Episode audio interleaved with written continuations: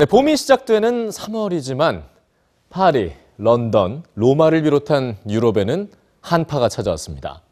네, 지난 한 주 소셜미디어엔 꽁꽁 얼어붙은 유럽 도시들이 이렇게 다양한 인증샷으로 등장했는데요. 너무 추운 유럽, 그 이면에는 너무 따뜻한 북극이 존재합니다. 이 기후 변화를 체감하고 있는 세계 뉴스지에서 전해드립니다. 신나게 눈싸움을 하는 사람들과 스키를 타고 출근하는 여성.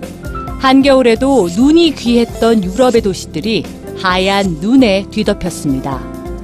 지난 26일 이탈리아 수도 로마에는 6년 만에 눈이 내렸고 이탈리아의 남부 도시 나폴리에는 50년 만에 폭설이 내렸습니다. 때 아닌 폭설에 스페인과 영국, 프랑스, 벨기에 등 유럽이 겨울왕국이 됐는데요. 시베리아 북극의 찬 공기가 유럽을 덮치며 한파가 찾아온 겁니다. 지난 1일 프랑스 전국 56개 구역에는 폭설주의보가 발효됐고 유럽 대부분의 공항은 일시적으로 폐쇄됐습니다. 아일랜드의 가게들은 비상식량을 챙긴 사람들로 인해 깨끗이 비워졌는데요.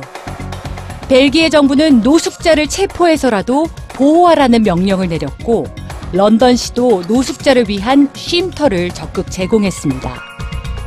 하지만 이러한 노력에도 불구하고 유럽 전체에서 40명이 넘는 사망자가 발생했고 사상자 수는 더 늘어날 전망입니다. 너무 추운 유럽과는 반대로 기온이 비정상적으로 올라간 곳도 있는데요. 바로 북극입니다. 영국 언론 가디언지는 북극의 기온 상승을 심층적으로 보도했습니다. 1958년부터 2002년까지의 평균 기온을 나타내는 파란 선과 올해의 기온을 보여주는 빨간 선, 많게는 20도의 온도 차이를 보이고 있습니다. 너무 추운 유럽과 너무 따뜻한 북극. 일시적인 기온 이상 현상일까요? 아니면 지구 온난화로 인한 기후 변화의 증거일까요?